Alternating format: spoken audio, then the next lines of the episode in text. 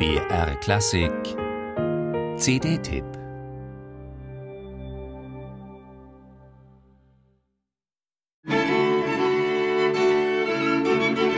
Wie klingt eine Kindheit? Die von Jean Cras, seines Zeichens Konteradmiral und Komponist, war geprägt von zwei ganz unterschiedlichen Klangwelten.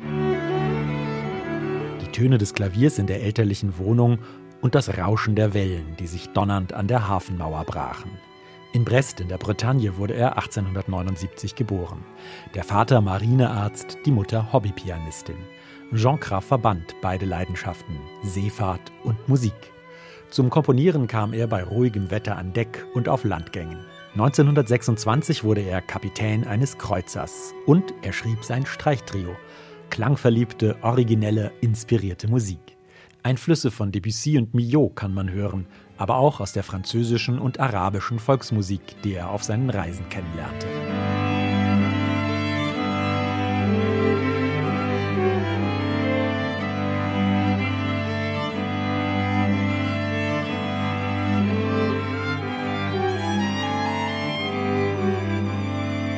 Das Streichtrio von Jean Cras, eine tolle Entdeckung. Und eines von vier großartigen, aber fast nie im Konzert zu hörenden Stücken auf der neuen CD des französischen Trio Goldberg.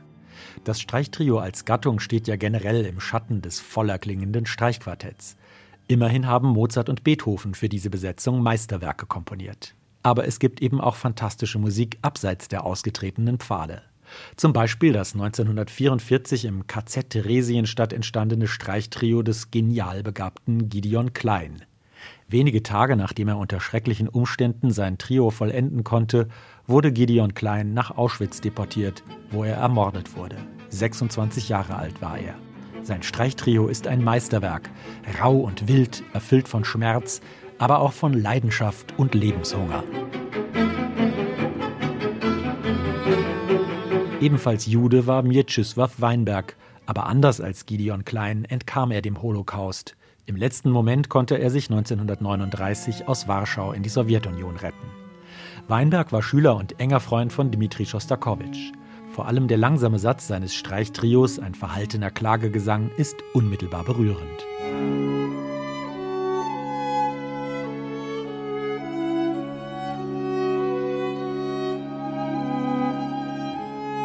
Relativ bekannt, jedenfalls verglichen mit den drei anderen Werken, ist die Serenade für Streichtrio von Ernst von Dohnanyi.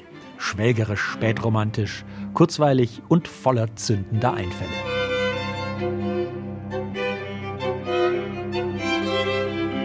Ein dankbares Stück, mit dem sich in diesem Kontext ein perfekt ausbalanciertes Album ergibt. Vier unbekannte Meisterwerke, jedes sinnlich und eigenwillig, jedes eine lohnende Entdeckung.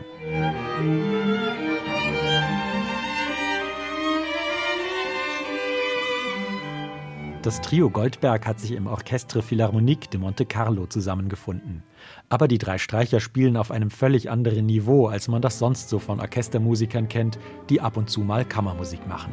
Nicht nur das perfekte Zusammenspiel und die technische Brillanz machen staunen, sondern mehr noch die mitreißende Emotionalität ihres Spiels. Klar, reich wird man nicht mit solchen Projekten, gerade heutzutage, wo der CD-Markt im Sinkflug ist.